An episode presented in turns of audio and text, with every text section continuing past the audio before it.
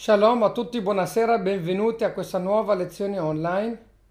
Siamo appena entrati nel venticinquesimo giorno di Adar secondo 5771 e ci troviamo nel trentesimo giorno marzo 2011. Siamo arrivati alla Mishnah, pagina 5a del trattato Tanit di Giuni e siamo arrivati alla decima lezione di questo ciclo di lezioni su Talmud Tanit. Dice la Mishnah, Ad matai sho'alin et akshamim.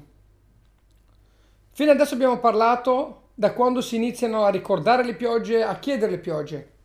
Adesso la Mishnah parla fino a quando si chiedono le piogge, ovvero quando è che ci si ferma, si smette di, di chiedere le piogge Rabbi Uda Omer Rabbi Uda dice Ace Yavora Pesach fino a che sarà passato tutto Pesach. Rabbi Meir dice Ace Eze Nissan fino a che passerà tutto il mese di Nissan. Rabbi Meir porta una prova per la sua tesi che bisogna aspettare tutto il mese di Nissan per smettere di chiedere le piogge, poiché è scritto Shenemar, scritto nel libro di Joel 2.23 ויורד לכם גשם מורה ומלקוש barishon. Hashem vi ha fatto portare la pioggia More o Malkosh, sono due tipi di pioggia, More le, sono le prime piogge, come diciamo nello Shema Israel, Yore o Malkosh. Yore sono le prime piogge, Malkosh sono le ultime piogge, le seguenti. Allora c'è scritto nel libro di Joel, Hashem ha portato le piogge Moreo Malkosh, le due piogge, le iniziali e le, quelle in mezzo, nel mese di Nissan. Vuol dire che tutto il mese di Nissan, Rishon, che è il primo mese dell'anno, che è Rishon, che è Nissan, è, ma è valido, è un mese buono per le piogge, per far crescere il grano. Da qua vuole provare Rabbi Meir che anche se le piogge cadono nel mese di Nissan, ancora il grano può crescere, per cui va ancora bene. Per questa ragione dice Rabbi Meir che noi dobbiamo chiedere le piogge anche tutto il mese di Nissan. Tutto il mese di Nissan è buono e valido per le piogge.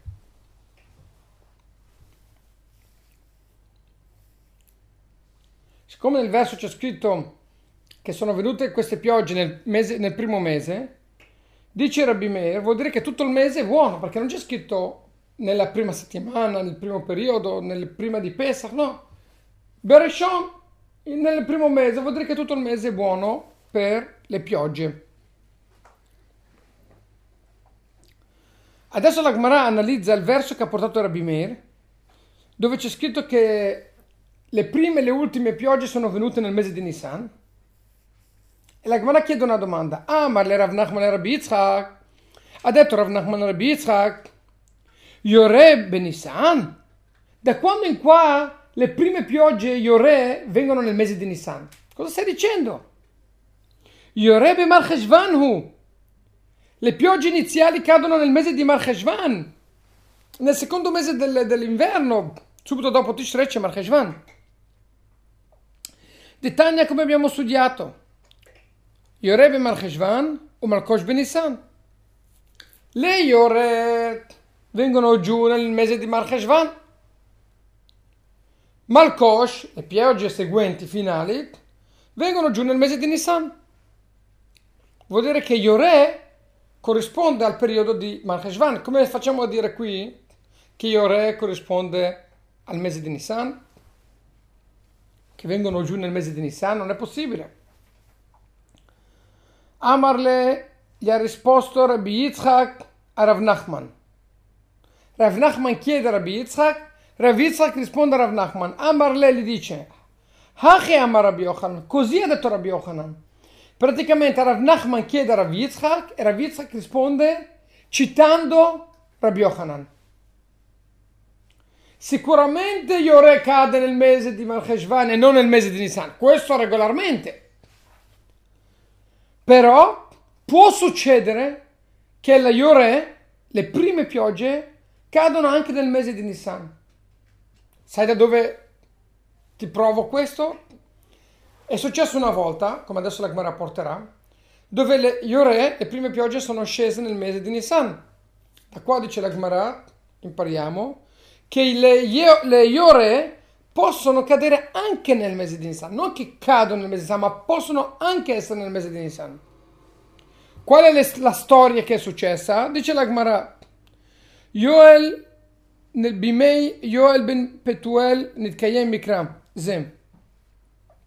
Questo verso si è avverato nel periodo di Yoel, il profeta Yoel, figlio di Petuel, di Chtiv dove c'è scritto nella sua profezia, Yeter Hagazam Achal Ha'arbe. Al tempo di Joel c'è stata una ondata di cavallette che ha mangiato, distrutto, una cosa incredibile. Dice Yoel, Yetra Gazam a Halarbe ha distrutto più la carestia più delle cavallette. Dopo che sono state le cavallette che hanno distrutto di tutto e di più, è venuta la carestia, la siccità e ha rovinato di più ancora. Otashana Quell'anno di carestia, Yazadar, Adar, ve Shamim. Quel settimo anno di carestia, che la situazione era drammatica, ormai sette anni che non pioveva. In quell'anno, dice la Gemara, cosa è successo? È arrivato il mese di Adar, è, finito il mese di Adar e la pioggia non era ancora caduta. Yarda lahem revia ben Nissan. È arrivato il primo di Nissan, settimana prossima è il primo di Nissan, che è un giorno molto speciale, come abbiamo spiegato la settimana scorsa, era l'ottavo giorno, era il primo di Nissan. Ebbene, arrivato il primo di Nissan, sono cadute le prime piogge.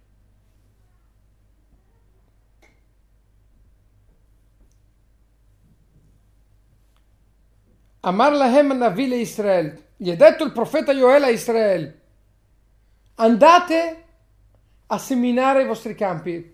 Hanno, sono iniziato a scendere le piogge, vuol dire che Hashem ha finito la carestia, andate a seminare. Dopo sette anni di carestia non c'era molto da seminare. Zeu vezir'u andate e seminate i campi. Amrulo gli hanno detto Joel, Mishi Eshlo Kav, uno che gli è rimasto qualche chicco di grano, cosa fa? Lo va a seminare e muore di fame? Ormai stiamo per morire di fame. Uno che ha Kav, Chitim o Kabaim, Seorim, un, una misura piccola di, di grano oppure un po' più grande di orzo, Cosa fa? Yochleno veichie, lo mangia e vive, sopravvive? O Israele non veiamo lo va a seminare e morirà? Amar Lahem gli ha detto il profeta, a Falpiché, nonostante ciò, nonostante vi trovate in una situazione miserabile, dove proprio siete distrutti, non avete più neanche un, un chicco di grano da seminare, Tseu Viziru, andate a seminare. Andate, è finita la carestia. Naase Lahem Nes, è successo un miracolo. All'improvviso sono usciti fuori i grani, i chicchi nascosti nei posti più sperduti. È successo un miracolo. Venit Galal Lahem Mashe Bektalim, il grano nascosto nei muri Umashe Bechore nei malim e nei buchi dove ci sono le formiche che loro prendono questo grano e lo nascondono lì. Sono usciti fuori chicchi di grano sperduti, nascosti qua uno, qua un altro. Li hanno tirati via fuori tutti. È successo un miracolo.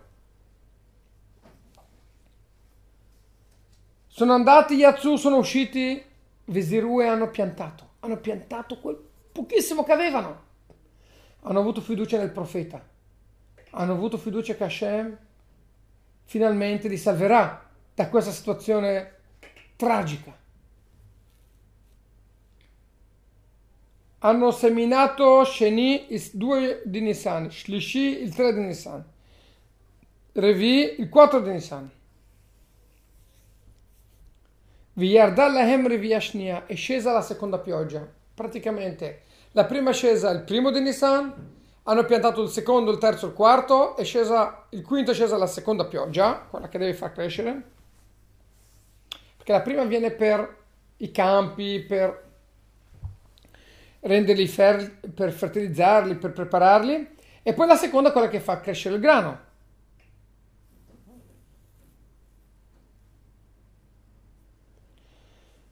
Allora, Yardalehem Reve Ashnia, il 5 è scesa la seconda pioggia, Bechamisha Benisan, 5 di Nisan, e dopo che hanno piantato in questi tre giorni, è successo un miracolo molto veloce, molto grande. Hikrivu HaOmer B'Shishasar Benisan. Il 16 di Nisan, quando si portano le primizie del grano del, dell'orzo, il 16 di Nisan già c'era il grano per sacrificare come nuovo raccolto sull'altare. Praticamente conclude la Gemara, hanno seminato il 2 di Nissan, il 3 di Nissan e il 4 di Nissan. Il 5 è scesa la seconda pioggia, il 16 già c'era grano da portare sull'altare come offerta di primizie di grano. Dice la Gemara, Nimtzet voa hagdela beshisha chodashim il grano che ci vuole di solito sei mesi per crescere, Gdela è cresciuto Beachadasariom in 11 giorni.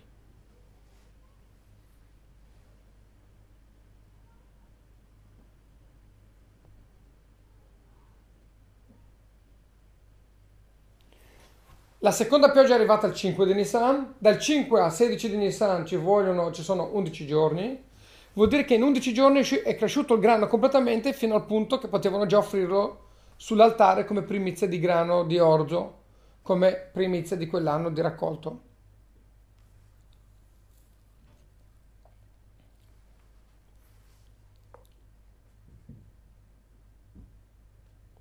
Continua la Gemara e dice Nimza Omer Hakarev mitvua sheshisha chodashim risulta che l'Omer che è la sfilata Homer che noi contiamo cos'è? È il conteggio dell'Homer, il conteggio dal giorno che abbiamo iniziato a portare il sacrificio dell'Homer. Siccome è il secondo giorno di Pesach, il 16 di Nissan, noi portiamo un'offerta all'altare e si chiama Corbana Homer, il sacrificio dell'Homer, che l'Homer non è altro che una misura, che è la misura di grano che bisognava offrire sull'altare. Ebbene, noi da questo giorno contiamo i famosi 49 giorni, per questo si chiama Sfirata Omer, perché noi colleghiamo questo conteggio che inizieremo tra due settimane, Bezat Hashem, tra poco inizia Pesach, e noi colleghiamo questo conteggio dell'Omer al sacrificio che viene portato. Siccome iniziamo a contare questi giorni dal momento che si porta il sacrificio dell'Omer, allora noi lo chiameremo il conteggio dell'Omer, conteggio che parte dal giorno che si è sacrificato l'offerta di Homer delle primizie, un Homer di primizie.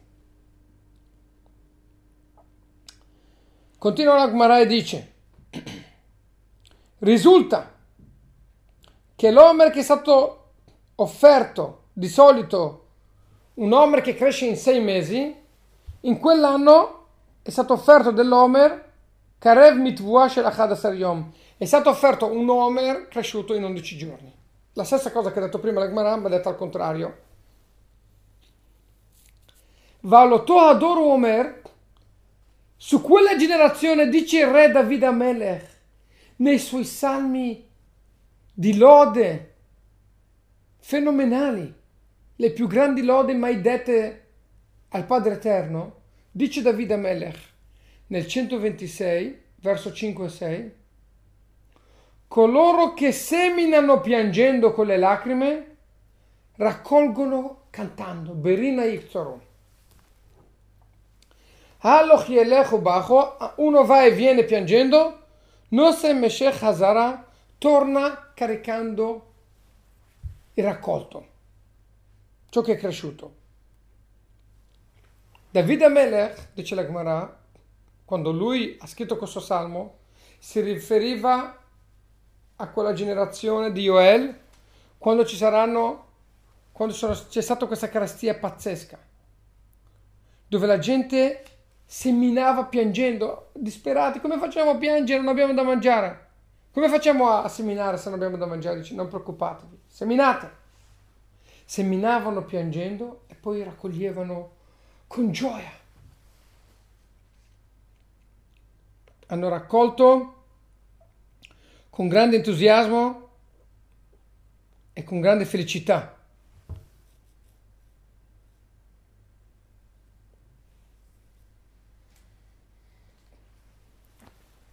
Qua Rashi dice una cosa importante, specialmente per il periodo di oggi, dove c'è una grande recessione, in tutto il mondo, in Italia ancora peggio. Dice la Gemara che il miracolo che Hashem gli ha fatto trovare questi piccoli chicchi di grano nei buchi, formiche, eccetera, questo miracolo è successo solamente dopo che loro hanno, diment- hanno dimostrato che avevano fede in Hashem. Quando uno ha fiducia in Hashem, va e prende quel poco che ha e lo butta dentro la terra, lo semina perché il profeta ha detto di seminare anche se non c'è nessuna ragione per farlo. Quando uno dimostra fede in Hashem, sicurezza in Hashem, fede nelle parole del profeta che rappresenta Hashem, Hashem lo ricompensa. E anche nel momento in cui loro non avevano da mangiare, all'improvviso hanno trovato questi chicchi di grano sparsi, è successo questo grande miracolo. I muri sono caduti, si hanno trovato del grano dentro i muri. L'hanno preso e l'hanno seminato. Ma avevano già iniziato a seminare prima, hanno dimostrato fiducia in Hashem. Nelle parole del profeta, Hashem ha detto allora vi pagherò, vi premierò la vostra fiducia e vi farò trovare da mangiare. Vi farò trovare del grano che voi seminerete e vedrete che potete sopravvivere. Quando noi abbiamo fiducia nelle parole del profeta, come la nostra generazione ha avuto il merito di avere un profeta, Yerebbe di Lubavitch ha detto io vi dico una profezia che mi hanno detto di dirvi. Mashiach sta arrivando, dovete solo prepararvi, ormai è già qui, dovete aprire gli occhi. Non l'ha detto come augurio, l'ha detto come profezia. Ha detto chiaramente vi do una profezia che mi hanno detto di dirvi. Se noi siamo fiduciosi nelle parole del Sadiq, come gli ebrei lì, sono andati a piantare il, il grano senza neanche logica. Non avevano da mangiare, niente, hanno piantato quel poco che avevano. Quel... La loro fiducia è stata premiata. Hashem gli ha fatto trovare dell'altro grano, ha piantato ancora di più, è uscito il raccolto e sono salvati. Quando noi abbiamo fiducia nelle parole di Hashem, nelle parole del suo profeta, nei messaggi che lui ci manda tramite i suoi profeti, allora noi siamo premiati. Allora le profezie si avverano. Se noi fossimo più sicuri che la redenzione sta, sarebbe in arrivo e noi saremmo veramente pronti, faremo il massimo per... sarebbe già arrivata. Come loro, sono andati a seminare, piangevano, con le lacrime seminavano ma sapevano che sarebbe successo la profezia ed è successa la profezia. Da qua noi dobbiamo imparare sempre l'importanza della nostra fede nelle parole del profeta sono importantissime, sono la chiave del successo e dell'avveramento della profezia stessa.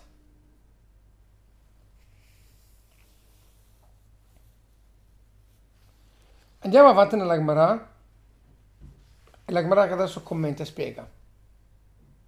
Mai cosa vuole dire Haloch yelech vacho nose meshech hazara? Andavano e venivano piangendo, tornavano con il grano, col raccolto, con quello che era cresciuto, Hazara. Dice la Gemara,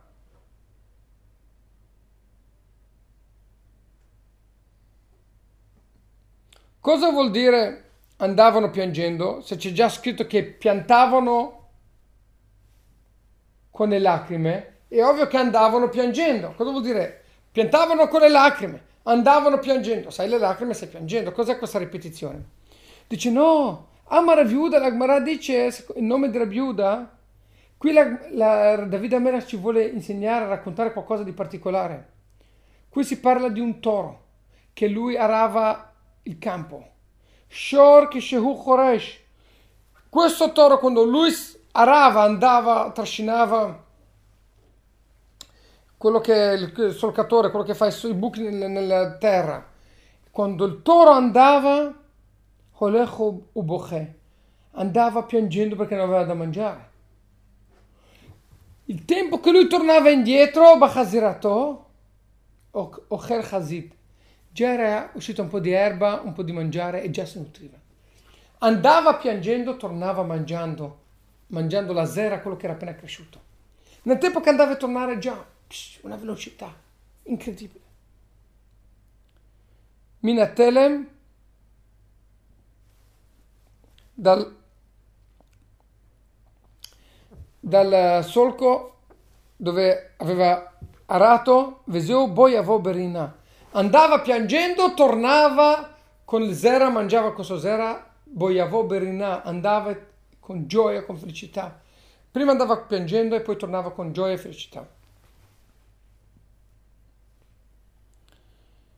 Chiede la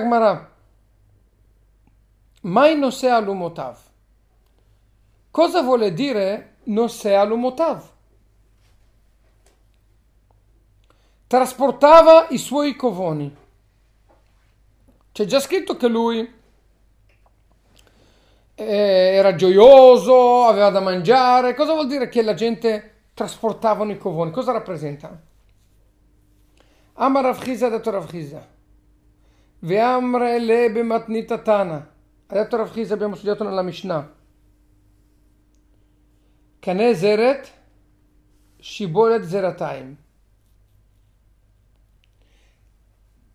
Il grano che raccoglievano, cosa vuol dire? Andavano cantando e trasportavano i covoni. Cos'è questo trasportavano i covoni? Dice la Gemara, se di solito un stelo di grano dava, era alto un, un, diciamo ad esempio un metro, quelli erano alti due metri, erano il doppio. Vuol dire che la grandezza proprio fisica del grano era alta al doppio, dava alta al doppio col doppio del, della, del frutto di grano.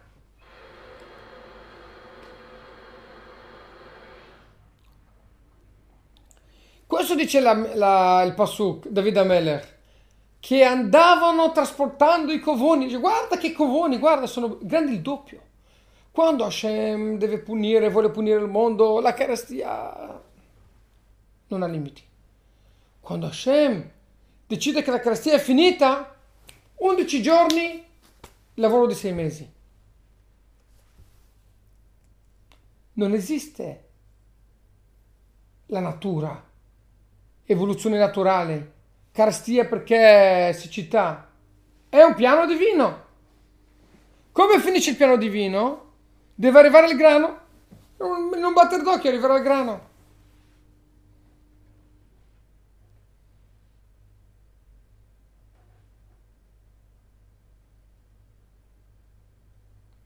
Adesso la Gemara, siccome la Gemara qui ha chiesto una domanda, chi ha chiesto una domanda? Ha chiesto una domanda a Rav Nachman Rabizza, che Rabizza che ha risposto citando Rabbi Yohanan. Adesso la Gemara ci riporterà altri cinque casi analoghi dove Rav Nachman chiede a Rav Yitzhak e Rav Yitzhak risponde in nome di Rabbi Yochanan. Voi vi chiederete cosa c'entrano questi altri casi? Non c'entrano niente, c'entrano solo con i nominativi. Siccome Rav Nachman ha chiesto a Rabbi Yitzhak e lui gli ha risposto a Rabbi Yitzhak in nome di Rabbi Yochanan, allora spesso nel Talmud quando succede una casistica particolare vengono citati altri casi di discussione, di studio nel Bet Midrash, nella Yeshiva, poiché sono esattamente simili a questo qui. A questo punto la Gemara dice Amar le Rav Nachman e Rav Allora c'è un altro caso anche che Rav Nachman ha chiesto sempre alla Rav come abbiamo chiesto prima. Ma è dichtiv. Cosa vuol dire quello che c'è scritto? Ki karashem la Ra'av vegam ba el haaretz sheva. C'è scritto nel libro di Melachim dei re. Nei Re secondo, verso 8, eh, capitolo 8, verso 1, c'è scritto chiarà Hashem Rav, Hashem ha chiamato la carestia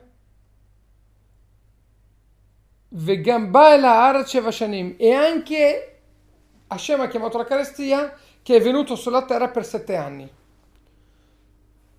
Vuole dire che nel mondo stata, ci sono stati sette anni consecutivi di carestia, come avrebbe dovuto succedere in Egitto. Solo che in Egitto c'erano due differenze molto grandi. Uno, che lì la carestia non è mai durata sette anni, bensì due anni. Perché quando è arrivato Yaakov ha dato la benedizione e si è interrotta la carestia. Due, Yosef aveva raccolto tanti viveri abbastanza per nutrire, sostenere il mondo intero, non c'erano problemi. Qui, nei Melachim 2, la situazione era grave. Sette anni di carestia, dice la Gemara. Behanach Sheva Shanim, in questi sette anni, Ma'achul, cosa hanno mangiato? Amar Lehachi, gli ha detto così, Amar Rabbi Yochanan, così ha detto Rabbi Yochanan. Di nuovo, Rav Nachman chiede a Rabbi Yitzhak, Rabbi Yitzhak risponde in nome di Rabbi Yochanan. Così ha detto Rabbi Yochanan. Shana Rishona il primo anno, Achlu Mashebevatim, hanno mangiato quello che c'era in casa, normale. Shnia secondo anno, Achlu Mashebesadot, hanno mangiato quello che c'erano nei campi quello che era cresciuto da solo nei campi, perché non avevano piantato il primo anno, perché non c'era grano, hanno preso, hanno mangiato foglie, rami, qualsiasi cosa che si poteva mangiare. Terzo anno hanno mangiato gli animali, Basar Bemat ora, gli animali puri. Revit, quarto anno, Basar Bemat Mea, animali impuri. Hamishit, non c'era più neanche animali impuri, Basar Shkatzim Urmashim, hanno mangiato carne di, di, di, di, vermi, carne di rettili, cose che fanno schifo più ancora degli animali impuri, ma non c'era da mangiare, morivano di fame, piuttosto che morire di fame puoi mangiare anche qualsiasi cosa. Shishit il sesto anno, Basar Bnehem Vnotem, hanno mangiato la carne dei loro figli, non c'era da mangiare. Settimo anno, Basar Zerotehem, mangiavano la carne loro, del loro corpo, le loro mani, morivano di fame. Dovremmo imparare a apprezzare cosa vuol dire avere da mangiare. Sette anni di, di carestia consecutivi. Dice la Le kayama shenemar ish besar zro yochelu. Questo che hanno mangiato le mani dei loro corpi, questo viene a confermare il verso che c'è scritto che ognuno, ogni uomo ha mangiato la carne della mano sua. Hanno mangiato la loro carne, non avevano da vivere. Per cui Rabbi Yitzhak risponde in nome di, di Rabbi Yochanan come è possibile che la carestia durante, è durata sette anni? Rabbi Yochanan ti dice che è esattamente durata sette anni perché più di questo non poteva durare. Perché già al settimo anno hanno iniziato a mangiare il loro corpo, ottavo anno non, non sarebbe rimasto niente. Viamarle Rav Nachman e Rabbi. Adesso siamo arrivati alla seconda domanda che chiede Rav Nachman Rabbi Yitzhak. Cioè, oltre alla prima che abbiamo detto prima, Ce ne sono altre cinque. Rav Nachman chiede Rabbi Yitzhak, Rabbi Yitzhak risponde in nome di Rabbi Yochanan. Questa Gemara è molto bella. Questa Gemara è legata alla lezione che abbiamo fatto nella parasha di Pekudei, esattamente quattro settimane fa, dove abbiamo parlato che c'è Gerusalemme in basso e c'è Gerusalemme in alto, quando abbiamo parlato di Platone. Abbiamo detto che c'è il Mishkan, il santuario in basso, abbiamo detto che c'è il santuario in alto. Ebbene, da dove sappiamo che ci sono due Gerusalemme, che ci sono due santuari? Lo sappiamo da questa Gemara Tanit 5a. Ha chiesto Rav Nachman Rabbi Yitzhak, mai dirtiv, cosa vuole dire il Pasuk? Nel libro di Hosea, capitolo 11, verso 9, c'è scritto, Bekirbecha Kadosh, ve lo avo Beir? Se tu sei santo, io non verrò nella città. Cosa vuole dire il profeta? Se tu sei santo, non verrò nella città? Certo che verrò nella città. Se tu sei santo, certo che verrò nella città. La Gemara dice non fa senso questo. Se, se, tu sei santo, non verrò nella città? Perché non dovrei venire nella città? Se tu sei santo, certo che verrò. La Gemara chiede. Siccome tu ti comporti bene, tu sei santo, ti comporti bene, sei idoneo. Lo avo Bair, Hashem dice non verrò nella città, non verrò a rivelare la mia Shekinah, la mia presenza dentro Gerusalemme. La, è, è, ironico, se tu sei santo non verrò nella città, così dice il verso del profeta. Ma la Gemara chiede una domanda banale. Se c'è una santità dentro Israele, è ovvio che Hashem si rivela dentro la città. Cosa vuol dire? Se tu sei santo, Bikir Kadosh, ve lo avevo beire e non verrò nella città? Doveva dire il verso, se tu sei santo io verrò nella città, è ovvio, perché tu sei santo verrò a rivelarmi in quella città. Amar lehachi amar Rabbi Yochanan, ha detto così, ha detto Rabbi Yochanan. Amar Kadosh Baruch ha detto Kadosh Baruch a Israele. Lo avo Yerushalayim shel Mala, io non verrò a rivelarmi in Yerushalayim shel Mala, a che avo Yerushalayim shel Mata finché non verrò, non sarò rivelato in Gerusalemme in basso. Questa Gemara è molto profonda. Come vi ho detto, Pecudei 5771 c'è una lezione su Platone che è fenomenale. Lì viene spiegato cos'è questo concetto, che Dio non vuole rivelarsi nella Gerusalemme spirituale finché non si rivela nella Gerusalemme materiale.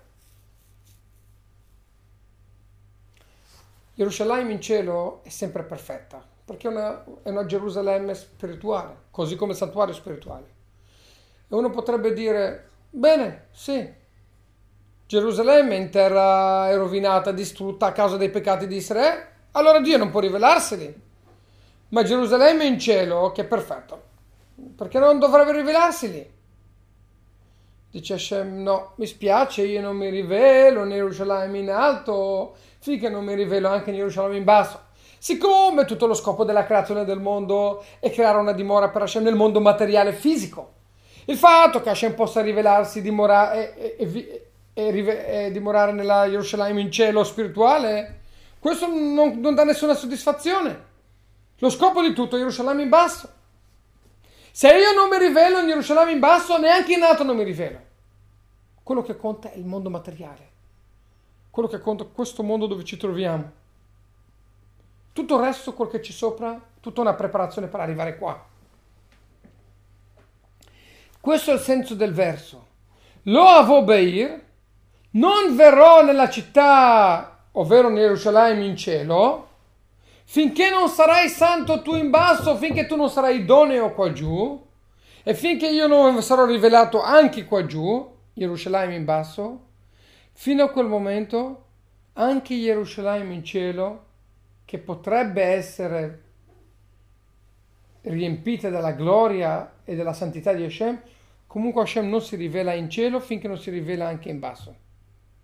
Finché non viene ricostruito Gerusalemme, finché non viene ricostruito il Bet HaMikdash, anche Gerusalemme in cielo, anche il santuario che c'è in cielo, soffrono e piangono e aspettano con ansia che venga ricostruita anche in basso. Questo dice il verso Osea. Bekir Kadosh. Se tu sei santo in basso, ve lo avevo bair. Non, non mi rivelerò nella città, ovvero se tu sei santo, io mi rivelerò nella città in alto, in Gerusalemme in alto. Se tu non sei santo giù, io non mi rivelerò neanche in Gerusalemme in alto. Perché è vero che quella lì è perfetta, quella lì è solamente lo specchio di quella in basso ma lo scopo di tutto è quello in basso. Per cui il fatto che io possa rivelarmi lì, questo ancora non, non mi dà soddisfazione e io non mi rivelerò lì finché non prima, prima la base è qua. Quando c'è qui la Shekinah anche in alto. Perché il Kadosh, se tu sarai santo, ve lo Bair, non arriverò allora in Gerusalemme in alto, anche allora arriverò anche lì se tu sarai in alto basso. Ma se tu non sei santo in basso, non ti comporti bene, e io non mi rivelo in Gerusalemme in basso, allora non mi rivelerò neanche in Gerusalemme in alto. Cari amici, questo è un concetto molto importante. Dobbiamo pensare quanto la nostra vita, la nostra missione, ogni momento della nostra vita è fondamentale. Noi abbiamo il dovere di aggiustare, di rettificare, di completare Gerusalemme in basso, così Hashem si rivelerà sia in Gerusalemme in basso e sia in Gerusalemme in alto. E voglio concludere con il, la canzone, la famosa canzone che canta Avram Fid, Lo avò, a ce avò. Chi vuole CLMP3 su internet si può sentire Amar Amar HaKadosh Baruch Hu אמר אמר הקדוש ברוך הוא לא אבוא עד שיבוא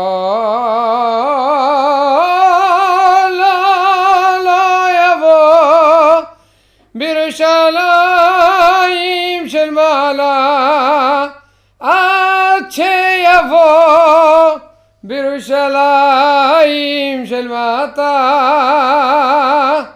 לא לבוא בירושלים של מעלה עד שיבוא בירושלים של מטה.